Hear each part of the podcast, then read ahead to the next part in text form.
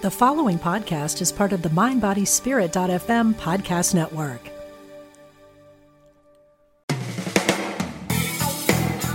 Welcome to Truth Transforms. Join in for spiritually enlightening discussion and the practical application of new thought principles. Here's your host, Reverend Galen McDowell.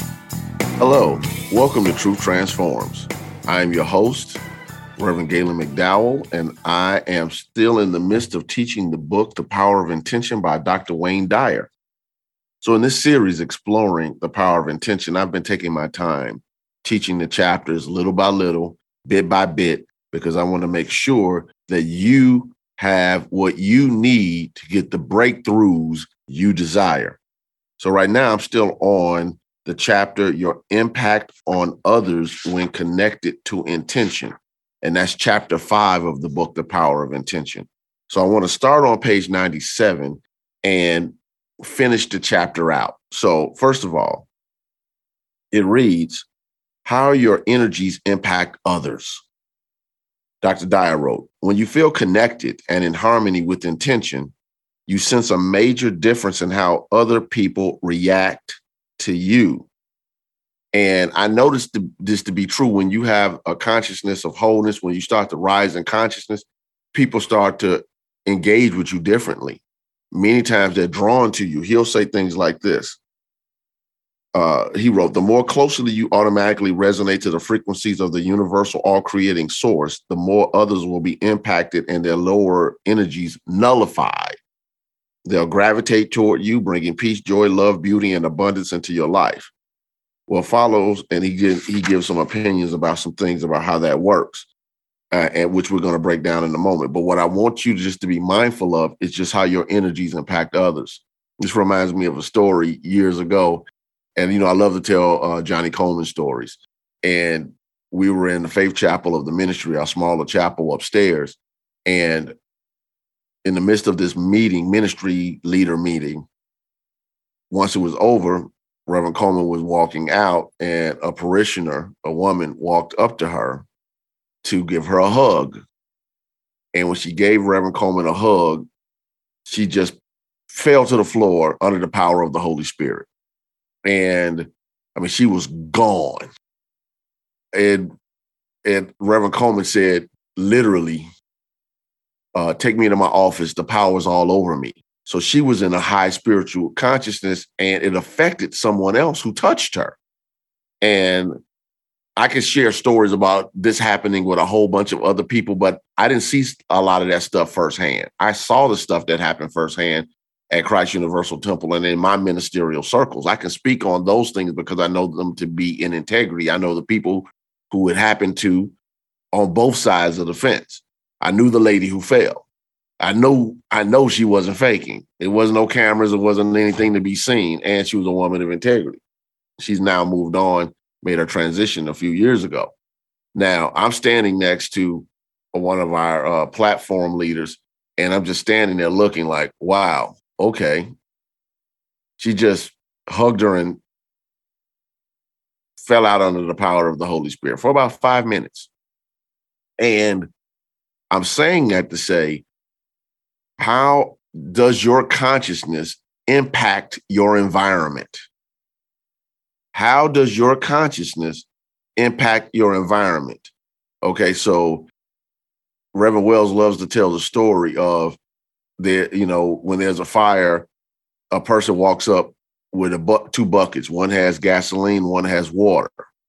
Do you douse the fire or do you enhance it? Do you bring peace? Do you bring love? Do you bring calmness, understanding, wisdom to an experience, even energetically, if you never open your mouth? Or do you add to the agitation and disturbance of your environment? It's just a question. So the first thing he wrote is on page 98. Your presence installs calmness. He wrote, when you can coincide with intention, your impact on others has a calming influence. People tend to feel more at peace, less threatened, and more at ease. The power of intention is the power of love and receptivity. It asks nothing of anyone, it judges no one, and it encourages others to be free to be themselves. As people feel calmer in your presence, they are inclined to feel safe by virtue of the energy frequencies that you radiate. In other words, they feel the love. He quoted Walt Whitman, who wrote, "We convince people by our presence." So I'm just asking you just to ask yourself, do you instill calmness in people? I've told the story many times on this podcast, but I remember within my first year or so of being ordained, I had already been preaching at CUT for several years. I've been a teacher even longer. So, I've, been teaching without, before the license and all through 96, got a license as a Universal Foundation for Better Living teacher in 97, joined the JCI staff, Johnny Coleman Institute staff in 97, was preaching in 2000, got ordained in 2002. So the people knew me.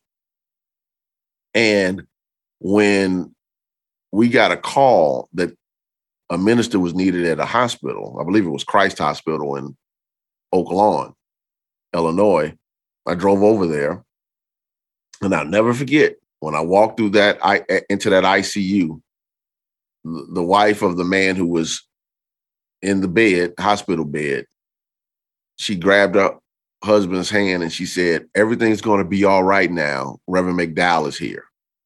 And that moment, in that moment alone, was the wake-up call for me of what it really means to be a minister.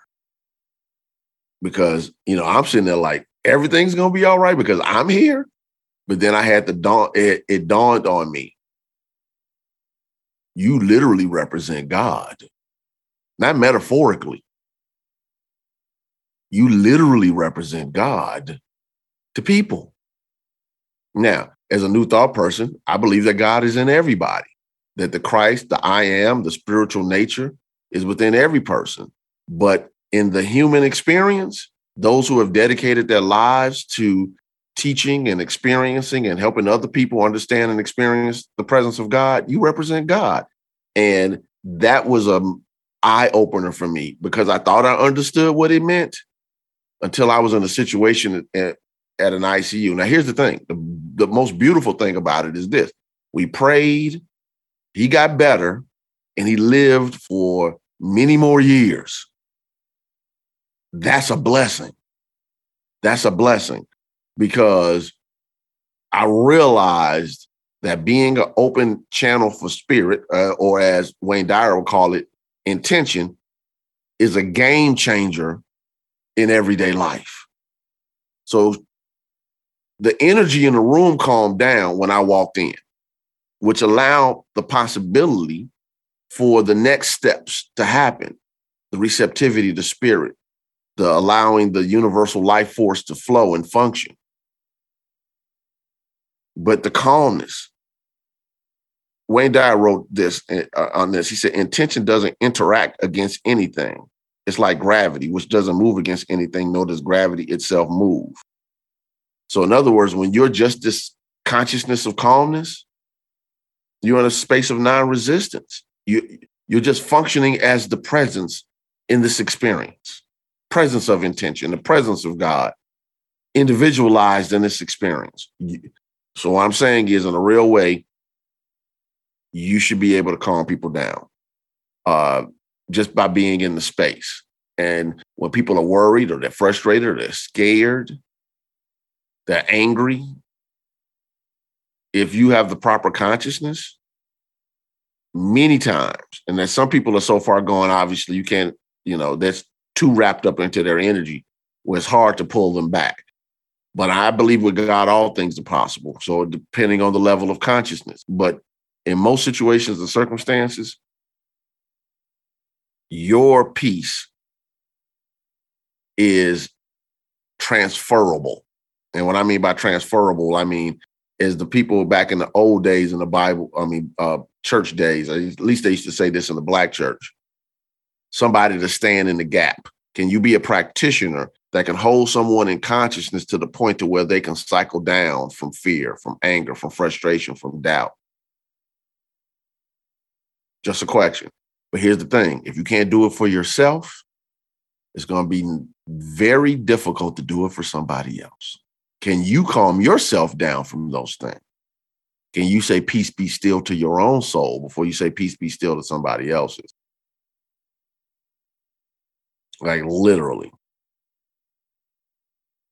You know, just yesterday, I was in the store buying a few items and I was told to get a greeting card for a particular person. And I didn't know what the greeting card was for. So I had to just stand there at the rack and just look. And it was like that card. Open it up. I didn't know. It was a great card. I didn't know why it was for. Made sure I got the card to the person. And it was exactly what the person needed. I had no idea. That's how this stuff works. You just have to be obedient. Now, the next one is your presence leaves others feeling energized. Okay? He wrote, when you bring the frequencies of intention into the presence of others, they feel energized just by being in your immediate circle. All right. So, you know, your consciousness not only brings energy, but it also instills confidence. We can do this. We can make it. You know, we can do this. I can remember, I don't remember who it was, but one of those players that played with Michael Jordan in the 80s and 90s said, when we walked on the court, we were always confident because we had Michael Jordan on our team. So Michael Jordan's consciousness and, let's just be honest, his exceptional skill level as being the greatest of all time in playing basketball allowed him to instill confidence. But there have been a lot of great players who did not instill confidence in their teammates. But his presence energized them. Like, look, I'm going to play as hard as I can because I know we always have a chance because he's on our team. So Wayne Dyer went on to write, as you begin consciously expressing the seven faces of intention, you will discover that others begin to comment on the impact you are making on them. They will want to assist you in fulfilling your dreams. So I'm a big believer that those who help others gain confidence, teach others how to live a better life, et cetera, help other people get their healings, their transformation, their breakthroughs. People want to help them get what they want. Like, if you've helped me get my breakthroughs, how can I help you? I can't tell you how often I've had people walk up to me and say, how can I support you? How can I help you? It's one particular member who almost every time I see her, she asks me, how can I support you? How can I help you? How can my husband and I support you? And it feels great from the standpoint of giving out so much as a person who works in full-time ministry, that somebody is saying, you've helped me so much. What can I do to support you?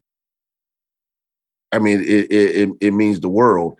In my classes lately that I've been teaching in the Johnny Coleman Institute, I've been having the students come together with my assistant, Robin, and they gave me a staycation one time where, just money to go do a little quick sabbatical.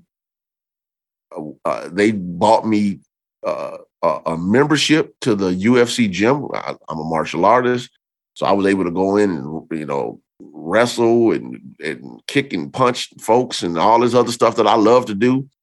And it was beneficial to my soul because it was letting me know that they appreciated what I do. Now, I'm not saying I do it for their appreciation, but everyone wants to feel appreciated.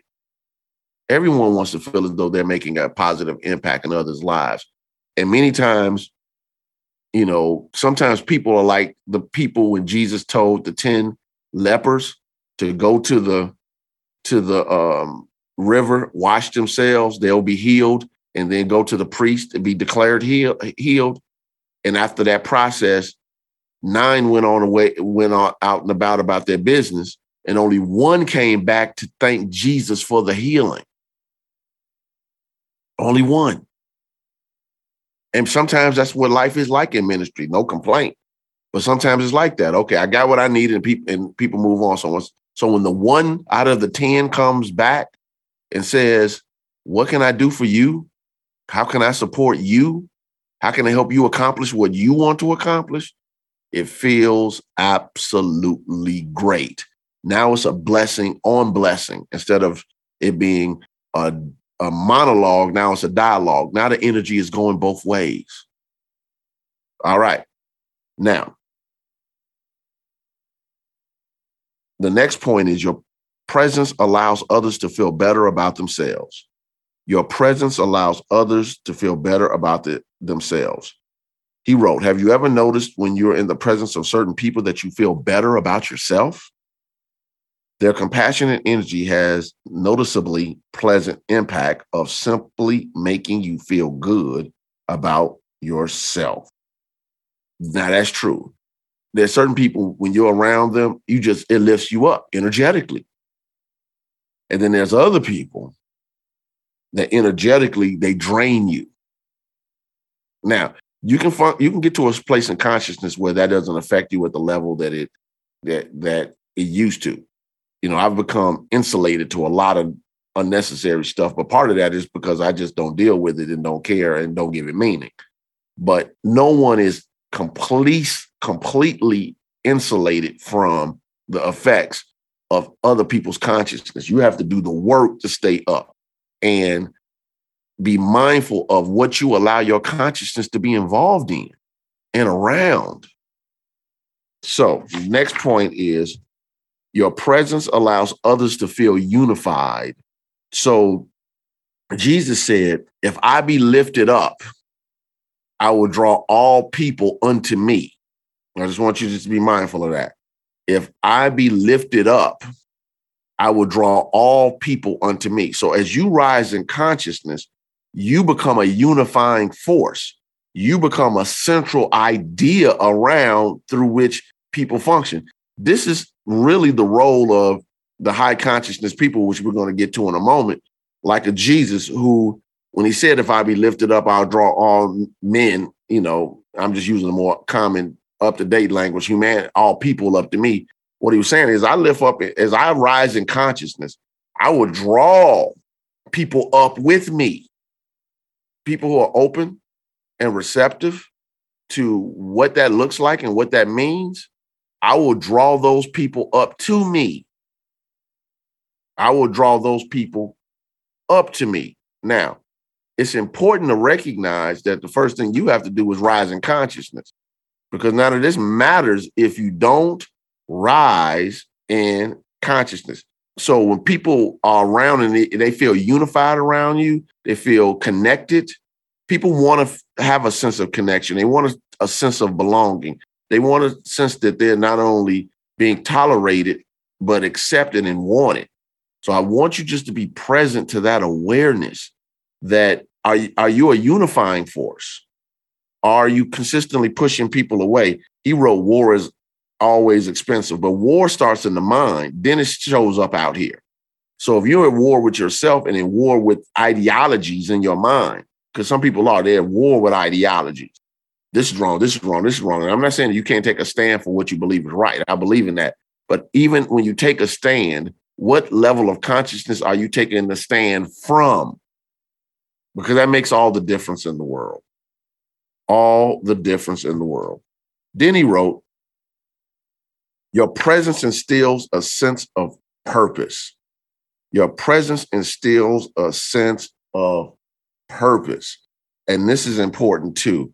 Because it reads, he says, when you are in the high spiritual energies, you bring something to others that's almost inexplicable.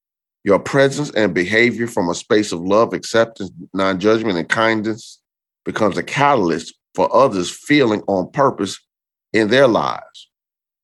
When you are in this power of intention, when you're on purpose, it inspires people to live on purpose. It inspires people. And, I remember, and without saying any names, it was a person in particular that inspired me a lot when I was a young person. And I went to an event to hear the person speak. And the person was talking about some of the health challenges. It was a guy that he was having. And I can remember, he was going through it. So he sounded defeated, almost in his language. He was wrestling with it, and it was leaking out in his presentation. And when the presentation was over, I just chased him down. And, you know, I just shared with him, almost with tears in my eyes, like, man, not you. Like, no, man, you can do it. You can make it. You can whatever. Because, you know, at that time, at that stage of my development, I needed him to believe in himself because I was leaning on what he was teaching me. And, you know, he was around for a couple of days. And the next day I was walking down the hallway and he saw me and he said to me, young man, come here. And I walked over there. And again, I'm in my 20s. And he said, thank you for that consciousness adjustment. I needed it. I think what he saw was what he meant to other people. And I'm not saying that he can't have moments where he, or I now can't have moments where I fall down, or anyone else that inspires people. But what you do and how you move and what you say and how you handle things energetically affects folks. It affects folks. And, you know, when you have the heroes, I realize everybody won't always live up to it. But I think it's important to let people know, like, look, man, no, you know, I know who you are, and who you are was not the guy that I was talking right back then. I know who you are. I've studied you.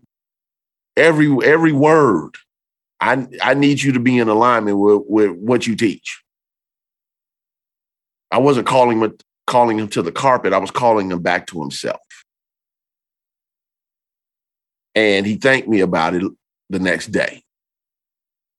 When you're on purpose, it helps other people stay on track. It lifts other people up to a consciousness that they can do what they need to do. And I'm not saying that their life is your responsibility. What I am saying is, as Jesus said, to whom much is given, much is required. Then it says, your presence allows others to trust in authentic personal connections. Again, your presence allows others to trust in authentic personal connections. He wrote, in the atmosphere of higher energy, people trust and want to share their personal stories with you.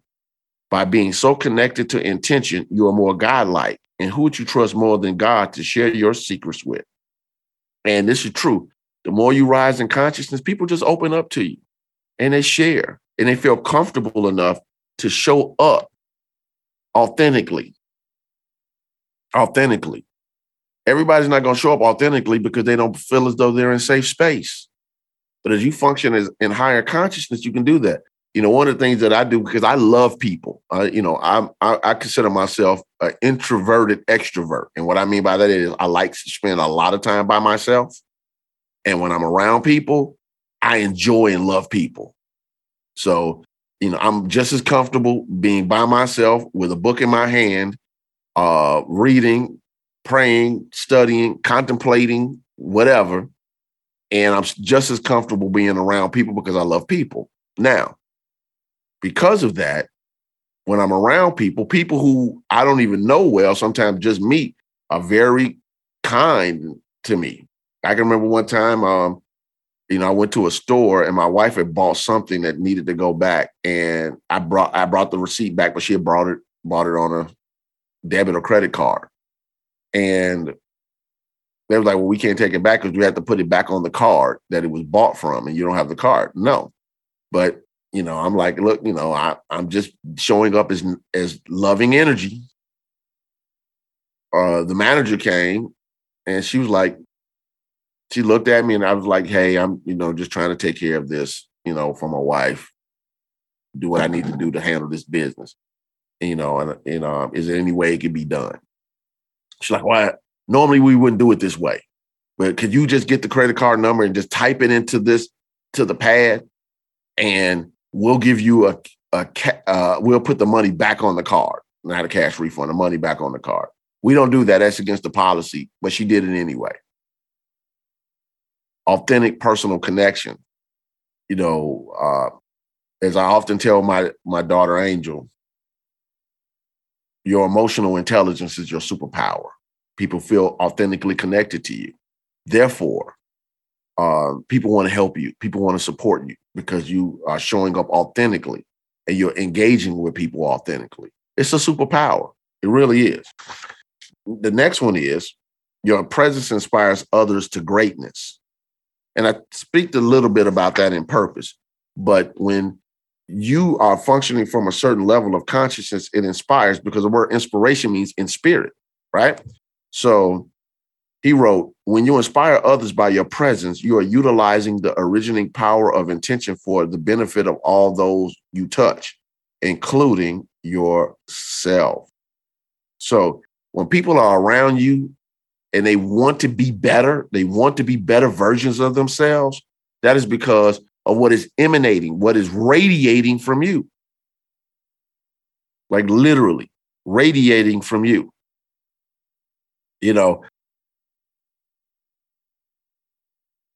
there are people in your life because of how they show up as the spirit of greatness that you don't want to disappoint. Not because of them being punitive or judgmental, but because of what they see in you.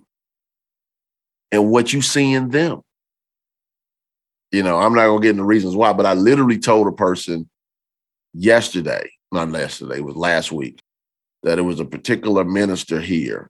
And it wasn't Reverend Coleman. It was one around this particular situation that I never wanted to disappoint. I was like, I'll never want to disappoint her. But she invested too much in me. Just too much. I was inspired by her greatness to be great. And when it came to the presentation of New Thought, when I was studied the Johnny Colemans of the world, the Les Browns of the world, the Dennis Kimbros of the world, Joe Hill, who's another minister, used to be here, and the other just great speakers that used to come in and through CUT, I was studied the greatness of their presentation styles. And it inspired me. I was like, their presence made me want to be a great presenter of truth. And I hope that I inspire you to be a great, that doesn't mean you want to be a speaker, but for somebody who wants to do this, they feel called to do this, I want them to be inspired by my presentation. It's like, man, this is where you can take this message. This is what you can do with it. This is how you can teach it. This is how you can connect with it. Moving on. Your presence aligns others with beauty. Your presence aligns others with beauty. Now, we have already talked about beauty in the sense of what beauty means and doesn't mean. But let me just write in a previous episode. I'm not going to teach that over again. He wrote, when you are connected to intention, you see beauty everywhere and in everything because you're radiating the quality of beauty. Your perceptual world changes dramatically. At the higher energy of intent, you see beauty in everyone, young or old, rich or poor, dark or light, with no distinctions. Now, this is functioning at a different level because, you know, it's easy to say namaste, I salute the divinity within you, or namaskar, which is the older, more religious version of that, or, you know, or other ways in which you're saying, I behold the Christ in you, or I see God in you. It's one thing to say it. It's another thing to really see it. Jesus wrote in the Beatitudes, blessed are the pure in heart, for they shall see God. Now, God, you know, is, you know, invisible energy, intelligence, spirit. So you're not physically seeing God. What it's saying is you're seeing God everywhere you look. Seeing the wholeness of life, the perfection of life, the beauty of life, where others see other things, where others are focused on the appearances, you see the truth behind the appearances. It's sort of like looking on a sunny day. If you look at a car, the car, the windows of the car will reflect the light. But if you get close enough to the car, you can see inside the car. It's the same thing. The next one is your presence instills health rather than sickness. Now, you know, I used to jokingly say to people, and I don't say it as much as I do now because people are so COVID spooked. And I'm not saying that COVID isn't serious or anything of that nature. I'm talking about my own experience. I used to tell people all the time, my health is contagious. I used to just say it as a random statement. My health is contagious. And the reason why I said that was it was training my subconscious mind, and I was implanting it in someone else. If you can spread dis-ease, germs, and viruses, then possibly you can spread the consciousness of health and protect yourself from that which would normally catch you up. So if you can spread sickness, can you spread health as a consciousness? Now I realize one is left on a function of biology, but the other is on the level of mind. But here's the thing. All causation is mental. Everything begins in the mind. So if I can impress my mind, and I can impress upon your mind that God is my help and God is your help, then your consciousness can affect the cells of your body. The intelligence or the mind in every cell speaks to the life or the activity in every cell that shows up as the form or the substance of every cell. That's the process. All right. So when you are praying for somebody that's having a health challenge, you have to behold wholeness. You have to see wholeness. I really want you to think about that. When you're praying for somebody, are you praying for God to change a sick person into a healthy person? Or are you beholding the life, the perfect whole life of God that transmutes and transforms that experience into something that is consistent with the truth of that person's being? All right, so we're going to take a real quick break, and we'll be right back with Truth Transforms.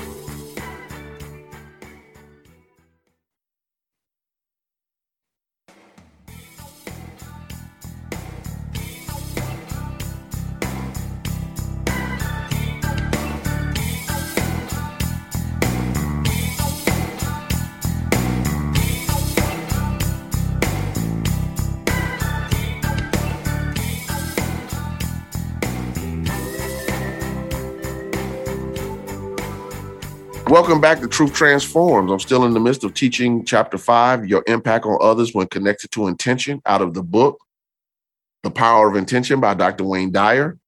So on page 104, we're going to start talking about some higher level stuff now.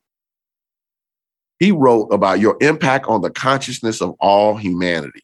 Now, let me just say, first of all, that there have been many different terms used in New Thought, in particular, about the consciousness of all humanity. A lot of old New Thought books and writers and leaders use the term race consciousness, meaning human race, not race meaning ethnic background. Race consciousness meant all of humanity's past thinking, the collective of all of humanity's past thinking, and our impact on race consciousness and race consciousness's impact on us, which isn't talked about enough, by the way, in the New Thought movement. The impact of race consciousness on us. Some people called it, like Joseph Murphy and a few other people, the law of averages. In other words, there's a collective consciousness, and out of that collective consciousness, things happen. So many people get sick. So many people have accidents. So many people prosper. So many people win the lottery. So many people get married. So many people don't, et cetera, et cetera. Law of averages is all a part of the race consciousness. Some people call it collective consciousness. I believe Joel Goldsmith called it the universal moral belief system. If it wasn't those terms, it was something very close to it. In other words, still, this collective consciousness. Some people use the term Akashic records. All of man's past thinking is all together. They can be pulled out of the ethers and all type of stuff like that. Regardless of your term, we're individual ideas in the mind of God. We have consciousness, and we affect the collective consciousness, and the collective consciousness has an effect or impact on us. So he wrote, so he starts to deal with Dr. David Hawkins, who I actually saw speak at Michael Beckwith's conference, the Agape conference in California, probably 2009. If I had a good guess, I think it was around 2009. He wrote a book called Power versus Force. And on page 104, Dr. Wayne Dyer quotes him. He wrote, in Power versus Force, Dr. David Hawkins writes, in this interconnected universe, every improvement we make in our private world improves the world at large for everyone. Then he wrote, we float on the collective level of consciousness of mankind so that any increment we add comes back to us. We all add to our common buoyancy by our efforts to benefit life. It is a scientific fact that what is good for you is good for me. Now, Dr. Hawkins did 29 years of research on consciousness development, vibrations of consciousness, and what this looks like. So let me break this down. He wrote, in essence, this is Dr. Wayne Dyer, by the way. In essence, every single person, as well as large groups of people, can be calibrated for their energy levels. Generally speaking, low-level energy people cannot distinguish truth from falsehood. They can be told how to think, whom to hate, whom to kill, and they can be herded into a groupthink mentality based on trivial details as what side of the river they were born on, what their parents and their grandparents believed, the shape of their eyes, and the hundreds of other factors having to do with appearance and total identification with their material world. I would say we're still seeing that today. A lot of low energy, low consciousness people, no judgment, but they're still functioning on the level of tribalism. I'm Black, you're white, I'm Asian, you're Hispanic, you're Polynesian, I'm American, Canadian, Mexican, Russian, Australian, South American countries, Colombian, or whatever. We get caught up in these labels. We get caught up in these identities. And we make these distinctions and we try to separate ourselves instead of saying this distinction does not mean that I'm better than you or you're better than me. It just means that I have a way I'm showing up and expressing. And so he wrote that Hawkins tells us that approximately 80% of humanity calibrates at a collective energy that weakens them. So in other words, they're just energetically in consciousness, in space, they're in alignment with energy that does not support their higher purpose, love, harmony, joy, divine order, peace. So he wrote, the higher up the ladder of frequency vibration, the fewer people there are at those levels. Again, as Jesus said, if I be lifted up. The highest levels are represented by the truly great persons who originated spiritual patterns that multitudes have followed throughout the ages. They are associated with divinity and they set in motion attractor energy fields that influence all of humankind. So in other words, he's talking about these avatar level people, that, founded religious traditions, brought spiritual and philosophical insight to the world, and drew people to those teachings to change and transform human behavior. All right. Then he wrote, just below the energy level of pure enlightenment are the energy levels associated with the experience designated as transcendence, self-realization, or God consciousness. Here are those who are called saintly reside. Just below this level is the place of pure joy, and the hallmark of this is compassion. Those who attain this level have more of a desire to use their consciousness for the benefit of life rather than for particular individuals. Below these supremely high levels, which few ever attain in a permanent way, are the levels of unconditional love, kindness, acceptance of everyone, beauty, appreciation, and on a more limited but nothing less profound level, all of the seven faces of intention described in the opening chapters of this book. Below the levels of energy that strengthen us are the low energies of energy levels of anger, fear, grief, apathy, guilt, hatred, judgment, and shame, all which weaken and impact us in such a way as to inhibit our connection to the universal energy level of intention. So what he's saying is, what Dr. Hawkins was teaching is there's these levels of consciousness, and depending on what level of consciousness you function, these levels have aspects. How do these levels show up? This is also taught in spiral dynamics about the different levels, and they do color levels of the levels of psychology. Maybe one day I'll do a series on spiral dynamics. I haven't studied it in a long time, so I don't want to start drilling down on the color levels because I honestly don't remember. But the higher you go up in consciousness, different aspects or distinctions you see at that level of human consciousness. And here's the thing. All of those levels are functioning in humanity at one time. All right. So then he goes through Dr. Hawkins' book, The Eye of the Eye, and he starts to deal with what Dr. Hawkins' research discovered. Now, you can accept this or not accept it, but from my perspective, I look at it as, okay, what is this telling me as about as a person who teaches spiritual power, spiritual intention, spiritual law, spiritual grace, and consciousness that, as Joe Goldsmith wrote, consciousness is what I am. As Emmett Fox wrote, life is consciousness. What does it mean? Because thought is mental vibrational impulse. So therefore, as I think, I'm radiating, I'm vibrating at a mental level, energy. So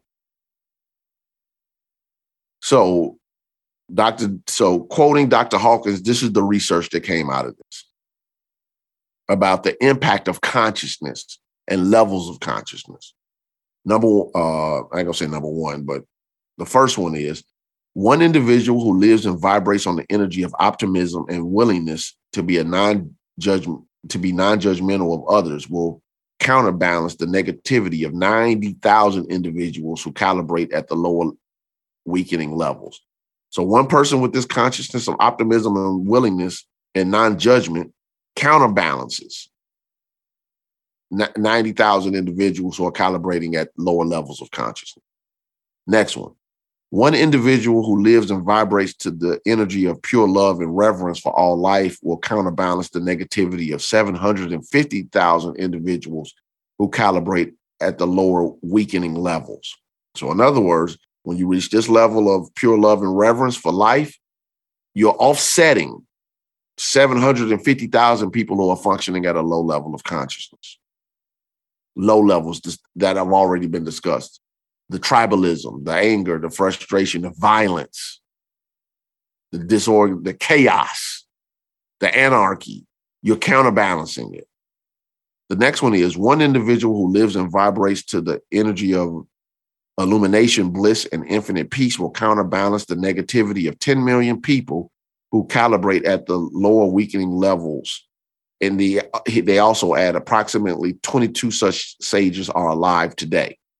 Now, so what this is saying is when you reach the level of illumination, bliss, and infinite peace, you're offsetting 10 million people. That's like basically saying you can reach a certain level of consciousness where you're offsetting New York City, all five boroughs.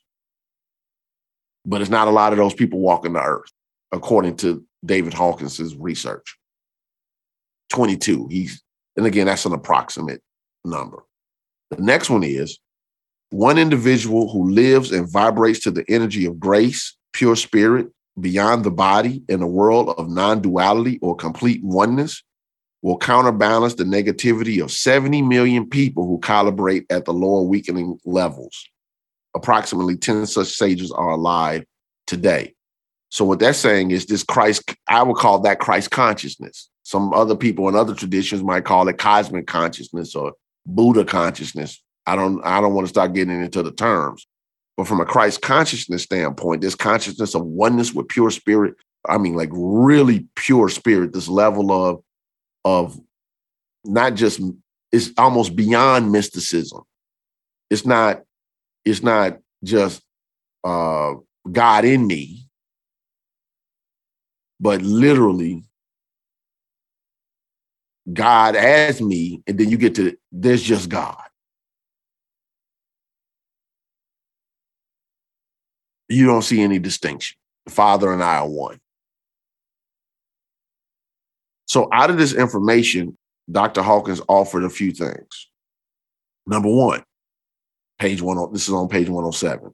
one single avatar living at the highest level of consciousness in this period of history to whom the title Lord is appropriate, such as Lord Krishna, Lord Buddha, and Lord Jesus Christ, would counterbalance the collective negativity of all of mankind in today's world.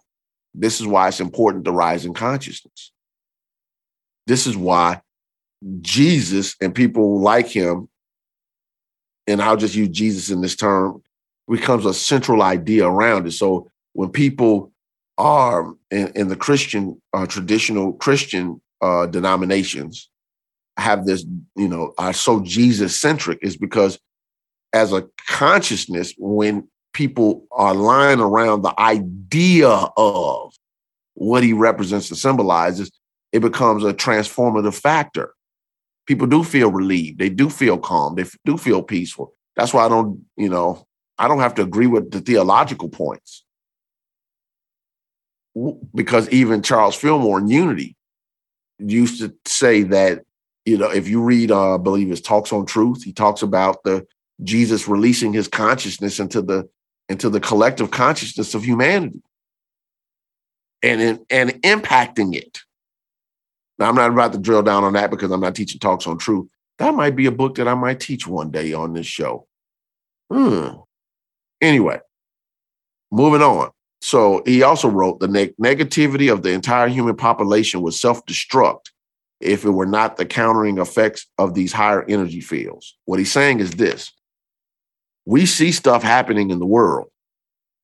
What would be happening if it wasn't for people who are functioning at higher spiritual levels, radiating and impacting the collective human consciousness to stop many of the things that are possible, like nuclear war, for instance.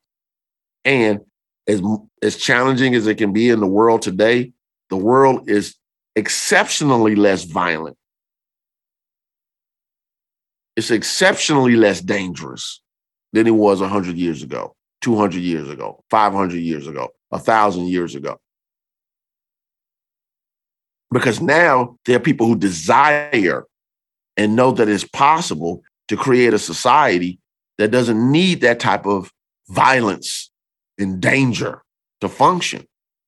But the more we function out of tribalism and the more we start to rise in consciousness through these levels, the more we're impacting the entire world and the world that you're born into. So I'm going to use an allegory. I'm going to use this term allegorically because I don't want you to miss what I'm saying. But it's an old Christian term, born in sin. What that term means metaphysically, esoterically, is this, that all people are born into a mentality of what it means to be human, a collective consciousness that functions at a lower level. All right? So when the Christian says that you're born in sin and Christ saves you from your sin, esoterically, metaphysically, the Christ in you saves you from that sin state of mind, that it helps pull you out of the collective mentality that the majority of the world functions on. Christ is your hope of glory, but it's Christ in you, your hope of glory, that saves you from your sin, what you have accepted as a part of what's possible and what it means to be a human being coming into the world. Every baby is born into a collective consciousness, whether they believe it or not. I just explained that, the race consciousness, all of man's past thinking as a collective, good, bad, or indifferent.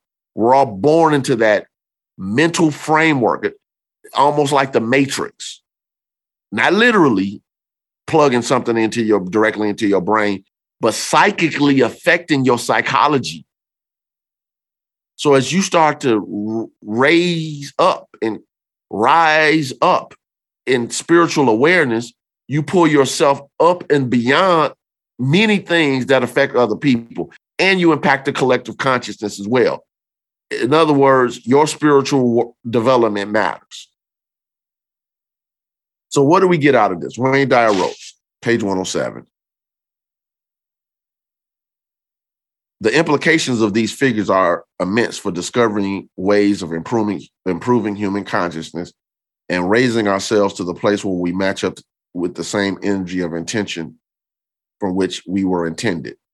By raising our own frequency of vibration only slightly to a place where you regularly practice kindness, love, and receptivity, and where you see beauty and endless potential of good in others as well as yourself, you counterbalance 90,000 people somewhere on this planet who are living in the low energy levels of shame, anger, hatred, guilt, despair, depression, and so on. So your work matters, okay? Okay. So he gives some suggestions at the end of this chapter. Number one is become aware of the importance of making all your relationships divine. That takes work, okay? Because some people do a great job of hiding that divine nature. That means you have to behold the Christ. How I see you matters. Notice what I just said. How I see you matters. Number two, when a question of morality arises concerning how you would act toward others, simply ask yourself, what would the Messiah do? Or what would Christ do? Or what would whoever you consider an ideal do? The idea is to pull your awareness up to a higher way of thinking. Number three, keep track of judgments you direct towards yourself and others. Be mindful of how you are devaluing yourself and others. Again, judgment isn't a bad word until it gets turned into criticism and the devaluing of individuals. Judgment just is a decision. Or it's an evaluation. And sometimes you do have to judge things. You know, I know people say, Jesus said, don't judge. But he also said, do not judge according to appearances, but judge righteous judgment. What is righteous judgment? Judgment based upon the principles of spirit. Number four, whatever you want it. Whatever others want it for them so strongly that you disperse their energy outward and act from this level of spiritual consciousness. In other words, be a stand for and radiate that energy for yourself. Somebody wants something, be a stand in consciousness and see it for someone else. Put energy towards it. Radiate towards it. Number five, be continually alert to the fact that simply by thinking and feeling in harmony with the seven faces of intention, you'll be counterbalancing the collective negativity of a minimum of 90,000 people and perhaps millions. So let me quote from the Autobiography of a Yogi, which is on page 110 of the book by Yogananda. The deeper the self-realization of a man, the more he influences the whole universe by his subtle spiritual vibrations, and the less he himself is affected by the phenomenal flux. The more you rise in consciousness, you affect everything, and everything affects you less. That's the process. So the next chapter of this book is Intention and Infinity. I'm going to be doing a few interviews over the next couple of weeks. So you might hear the interviews first, and then I'll get back to this because I want to give myself the best opportunity to give you all the information you need, but also break up sometimes the just teaching by myself. I want to lean on other people who have dedicated their lives to the development of human consciousness, the transformation of the human experience. So I have a few guests coming up that'll help me with that conversation. So stay tuned. I'm going to teach this book until I'm finished with it, but I want to make sure that we are doing what we need to do to handle the business. Get your breakthrough. Do the work. You're worth it, and the world is worth it. God bless you. I'll be back with you next week with Truth Transforms.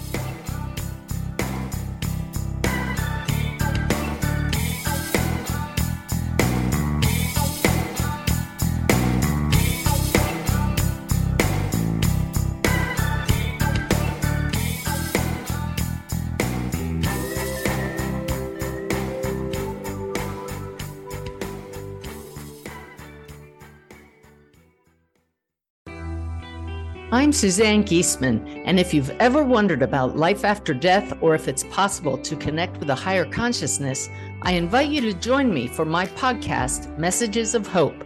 It's my mission to share with you that our loved ones who have passed are always with us, and we are so very loved. I want to teach you how to live a consciously connected and divinely guided life. Listen here on the MindBodySpirit.fm podcast network.